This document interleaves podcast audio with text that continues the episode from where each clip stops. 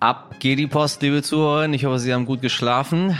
Ich schlafe in letzter Zeit nicht so gut. Ja, es ist einfach zu warm. Wissen Sie, ich muss mir den ganzen Tag immer anhören, ja, ihr Südländer, ihr seid es doch gewohnt, dass die Hitze immer da ist. Eure Körper können das viel besser ab. Äh, nee, das stimmt nicht. Wir haben einfach bei uns in unseren Ländern dort Klimaanlagen. Und deswegen schlafen wir dann nachts bei, weiß ich nicht, 18 Grad und nicht bei 35 Grad. Nichtsdestotrotz wünsche ich Ihnen einen wunderschönen Start in den Tag an diesem Mittwoch, den 17. August. Ich bin Michel Abdullahi und hier ist für Sie heute wichtig mit unserer Kurzversion.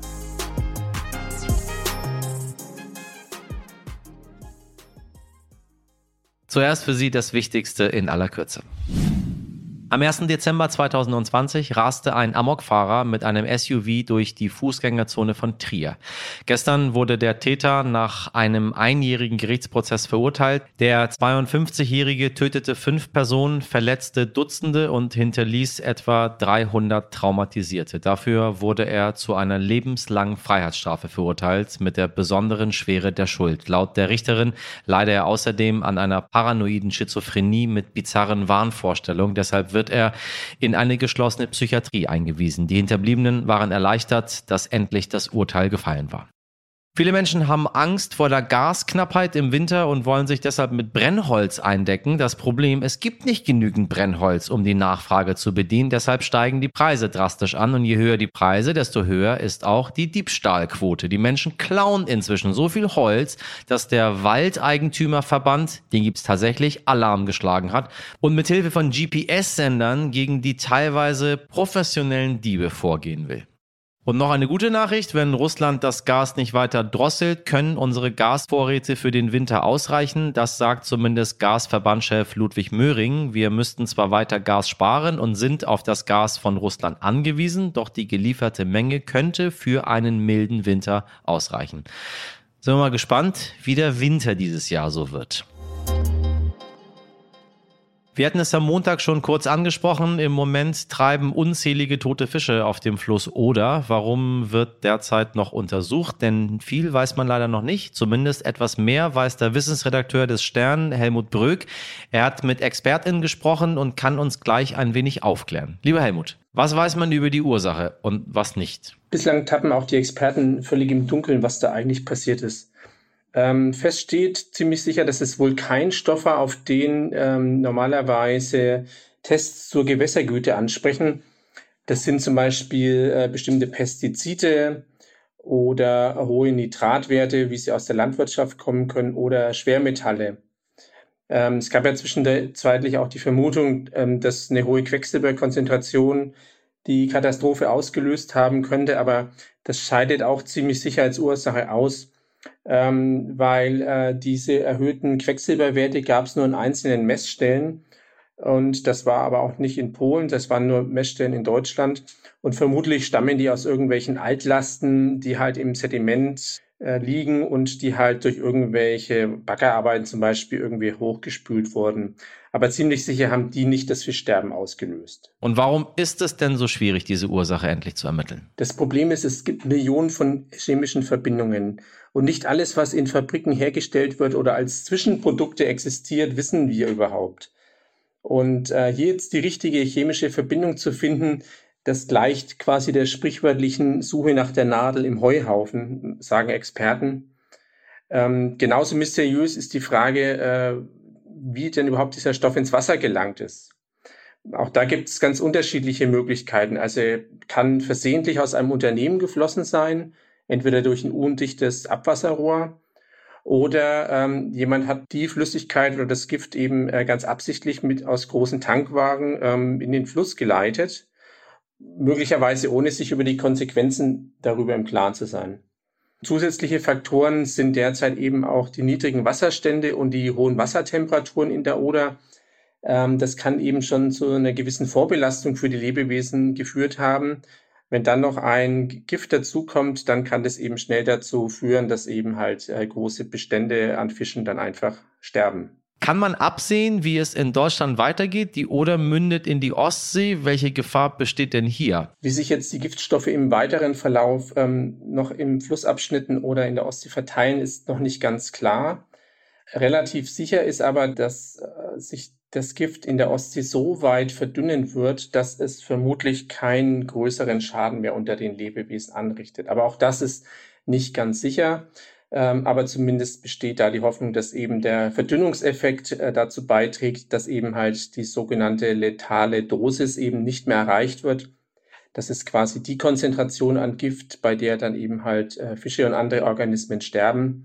Also insofern kann man äh, eine gewisse Hoffnung haben für die Ostsee, dass sich da eben die Katastrophe nicht in dem Ausmaß fortsetzen wird, wie es eben äh, in der Oder selbst gewesen ist. Und wie lange wird es wohl dauern, bis sich die Oder wieder regeneriert hat? Kann sie das überhaupt? Bis sich so ein großes und vielfältiges Ökosystem wie das äh, an der Oder wiederholt, können viele Jahre vergehen.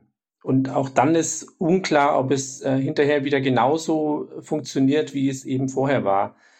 Es kann nämlich sein, dass eben bestimmte Fischarten oder andere Arten die Über Oberhand gewinnen, die vorher durch andere Arten eben halt klein gehalten wurden. Das kann sich irgendwie ganz anders auch entwickeln. Aber es gibt auch grundsätzlich Hoffnung. Im Jahr 2000 gab es einen Dammbruch in einer rumänischen Goldgewinnungsanlage und äh, dabei ist, sind große Mengen an hochgiftigem Cyanid in den Fluss Theiß und sogar bis in die Donau geflossen. Und viele Experten gingen davon aus, dass eben über Jahrzehnte dort kaum wieder Leben stattfinden wird. Aber einige Fische und andere Lebenswasserbewohner äh, haben es offenbar geschafft, in den angrenzenden Flüssen und Bächen zu überleben und haben von dort aus dann die vergifteten Flussabschnitte wieder besiedelt. Also insofern kann durchaus ähm, dass auch die Wiederbesiedlung relativ schnell wieder erfolgen. Aber auch da müssen wir einfach abwarten, wie es was passieren wird. Können Sie mir sagen, ob die Arktis der Nordpol oder der Südpol ist? Unsere Expertin wird über diese Frage vermutlich nur die Augen verdrehen, doch viele Menschen wissen das nicht. Das ist auch okay, nur für den Hinterkopf. Der Nordpol, das ist die Arktis, der Südpol, das ist die Antarktis, liebe HörerInnen. Am Nordpol gibt es Eisbären, am Südpol Pinguine. Das war's dann aber auch mit dem einfachen Schulwissen. Ab hier wird's kompliziert. Unsere heutige Expertin Stefanie Arndt ist eine echte Polarforscherin und Meeresphysikerin. Sie kennt sich nicht nur theoretisch mit der Materie aus, sondern ist auch regelmäßig vor Ort auf Expedition. Mit ihr habe ich über ihre Erfahrungen im Eis gesprochen und sie natürlich auch danach gefragt, wie es ist, als Frau in einem männlich dominierten Feld zu arbeiten. Leider muss man diese Frage immer noch stellen. Ich hoffe, dass das irgendwann vorbei ist. Deswegen auch dieses Gespräch heute. Für Sie. Hallo Stefanie, grüß dich. Hallo. So, spannendes Thema, weil äh, meine ZuhörerInnen wissen ja, dass ich mich auch äh, häufiger ähm, in der Polarregion aufhalte und bald auch wieder auf dem Sprung bin. Keine Sorge, ich werde sie wieder mitnehmen auf äh, meine Reisen dorthin. Äh, aber noch ist es sehr, sehr heiß hier bei uns in, in Deutschland und ich glaube, äh, das ist kein gutes Zeichen. Dazu kommen wir aber später noch. Aber erstmal vorweg, äh, warum Polarforschung? Und nicht irgendwie Maledivenforschung? Gute Frage. Ich meine, ich würde sagen, die Polarforschung ist einfach noch ein Themengebiet, was noch sehr unerforscht ist, wo man noch eine ganze Menge Neues erleben kann und auch erforschen kann. Und was natürlich vor allem, wie du gerade ja schon angeschnitten hast, wenn wir hier auch bei uns aus dem Fenster gucken und sich hier gerade erleben, ähm, was sich um uns herum abspielt, ähm, spielt auch das sich hier im Grunde genommen deswegen ab, äh, wegen den Dingen, die in den Polarregionen passieren. Und daher ist das durchaus eine Region, wo es sich wirklich immer wieder lohnt, hinzuschauen schauen. Mir ist aufgefallen, dass mit fast allen Leuten, mit denen ich gesprochen habe, wenn es um Polarforschung geht, ähm, es waren immer Männer.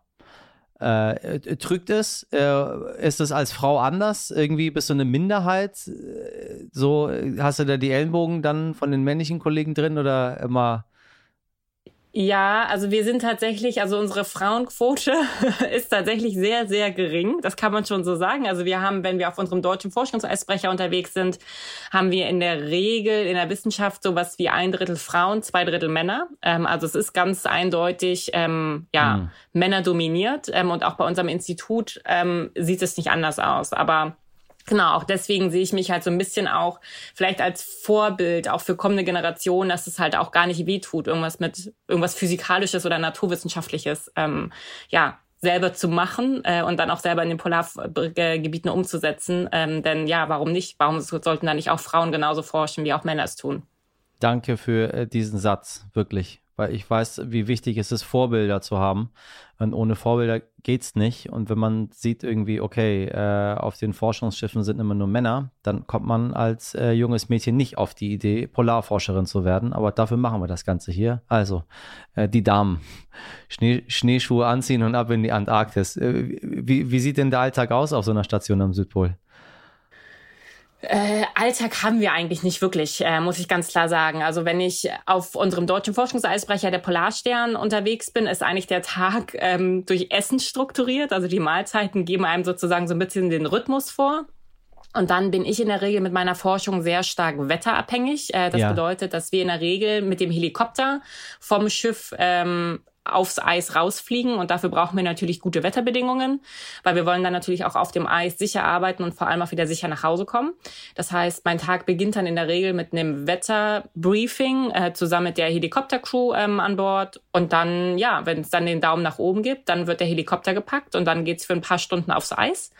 Dann kommen wir wieder zurück, dann ne, muss, das muss die ganze Ausrüstung gewaschen werden, ähm, alles wieder gut verpackt werden, die Proben kühl gelagert werden und dann ähm, ja, geht's in die Station Stationsnachbereitung. Dann verbringt man dann manchmal noch die Abende auch im Labor, um seine Proben vom Eis auch, auch noch nachzuarbeiten, auch noch zu vermessen. Und dann geht's am nächsten Morgen wieder genauso los. Also tatsächlich, die Tage sind voll, aber sie haben, wie gesagt, die Struktur ist theoretisch durchs Essen und durchs Wetter, aber in der Praxis sieht trotzdem jeder Tag anders aus. Na, sind Sie schon geschmolzen bei den aktuellen Temperaturen? Falls Sie gerne noch mehr von Stefanie Arndt und ihren Erfahrungen als Polarforscherin wissen möchten, das kühlt ein bisschen ab, dann empfehle ich Ihnen unsere Langversion. Bewerten Sie uns gerne, empfehlen Sie uns weiter und schreiben und kommentieren Sie gern so viel Sie möchten an heute wichtig at stern.de. Gerne auch Ihre Meinung zum 9-Euro-Ticket in Form einer Mail oder einer Sprachnachricht. Wir hören uns morgen wieder, wie gewohnt, ab 5 Uhr. Ich wünsche Ihnen einen schönen Mittwoch. Machen Sie was draus. Ihr Michel Abdullahi.